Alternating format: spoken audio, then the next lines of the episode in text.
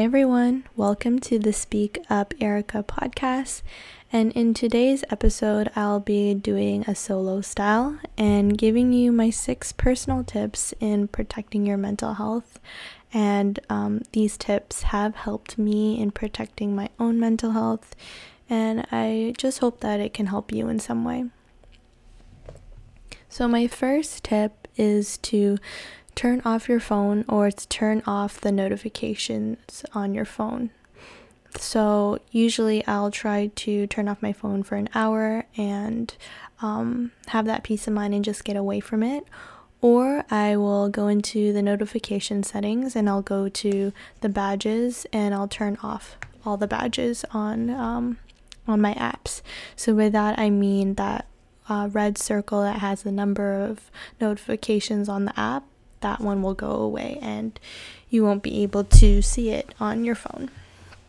So, with that, it really does help me take back a sense of control and pace myself in how I want to use my apps, and I get to use them on my own time and my own mental energy and my own, um, my own, yeah, my own time and my own mental energy. And, um, I think this has really helped me. I don't have to feel the pressure in going onto an app just because it has that red badge on it and it's kind of like calling me to use the app when I don't have to. Um, so, yeah, that one has really helped me. My second tip is to be active, and I know that some people may say this and be like, oh, go go up um sorry oh get up and um get up exercise, you know, go for a run and do all these things, but I know that being active and exercising isn't um everyone doesn't enjoy getting up and exercising. So, um it doesn't have to be doing jumping jacks and crunches, but you can just go for a walk with a friend. Um, if you are fortunate enough to have a pool, you can go for a swim go for a bike ride if you have access to a bike. Um, go for a jog with your friends play frisbee with your friends. Um, you know that there's a lot of other ways to be active and enjoy doing it.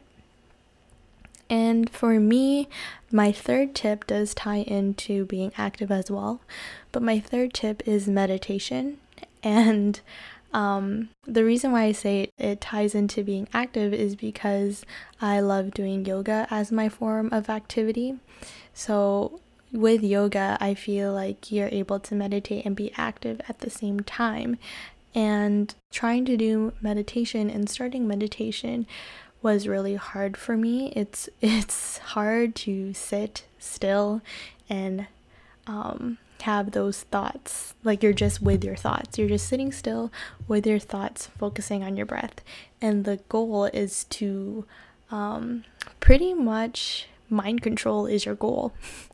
That's the way i think of it and i think of it as um, as like a superpower i guess you can say. But thinking of meditation as mind control and it's how good you are at mind control or not i don't know if I mean, some people can't argue it because technically you're not controlling your mind, but you're really trying to, um, you know, tame the mind, technically, right? So, yeah, if you're new to meditation and if it's hard for you, start off with just five minutes. Um, download an app, Calm or Headspace are some popular apps. You can even just go on YouTube and type in meditation practice five minutes or something um, and there should be a lot of resources available that way. So, meditation has helped me and has helped me calm my mind and my thoughts. And then, my fourth tip is to have a hobby or do a hobby. So, for me, um, during this quarantine, I guess it has been being a plant mom. being a plant mom, having plants, and I have acquired nine plants. Yep, nine plants in the past like three months. So um, I know it's been pretty cool having plants because I'm able to care for another living thing. Um, it's cool developing a relationship with your plants and showing it love and care, and you will see that um, it's reciprocated through them growing and thriving and getting bigger and you're just like oh my gosh like good good little plant and you just blow it some oxygen sprinkle some water on it you know? Um but yes sorry i'm going into this plant frenzy discussion now. Going back going back is a hobby so yeah, you can be a plant mom as well, and that can be your hobby, or um, doing a passion project. So this podcast has been a passion project for me, and it has helped me so much during this quarantine to get out of that headspace that I was in. That wasn't a very good headspace, so it really helped me get out of it. And another hobby could be painting, drawing, coloring, doing puzzles um, yeah, I guess just some options if you're trying to think of what the hell kind of hobby am I gonna do or start. Um, and then my fifth tip is to chat with someone or journal. So the options for me or what I think of is I chat with someone or I chat with myself through journaling. And I try not to pour all my energy and um, when I talk about chatting with other people, I'm thinking about their feelings and if they can handle mentally what I'm pouring onto them with my thoughts and my energy as well. And I just want to make sure that we're able to exchange information, but it doesn't affect them negatively as well. I hope that makes some type of sense. But um, like if my significant other is having a bad day, I am not going to pour all my problems onto him because I know that he won't be able to um, talk to me in the best way because he is dealing with his own space and his own mental energy and everything like that. Yeah, I think that's a good example.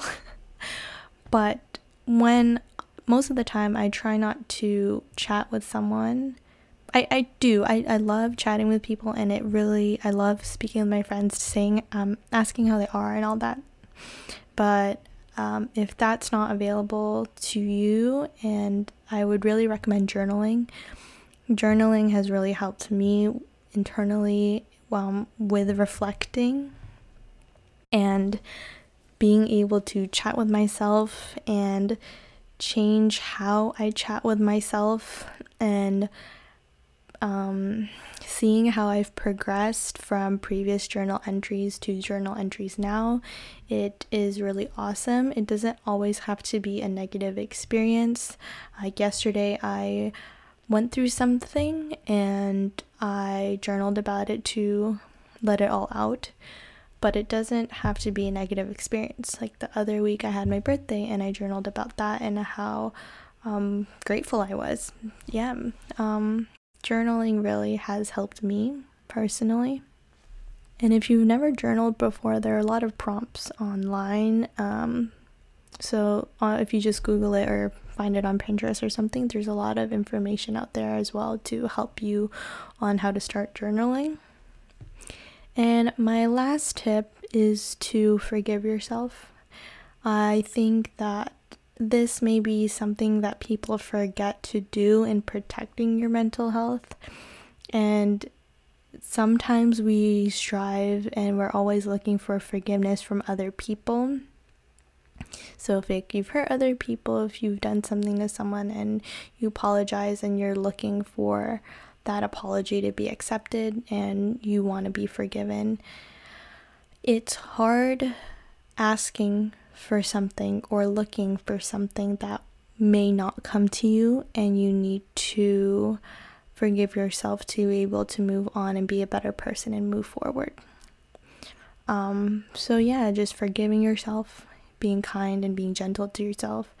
And for me, it's it's been hard because I'm so harsh. I'm so harsh on myself.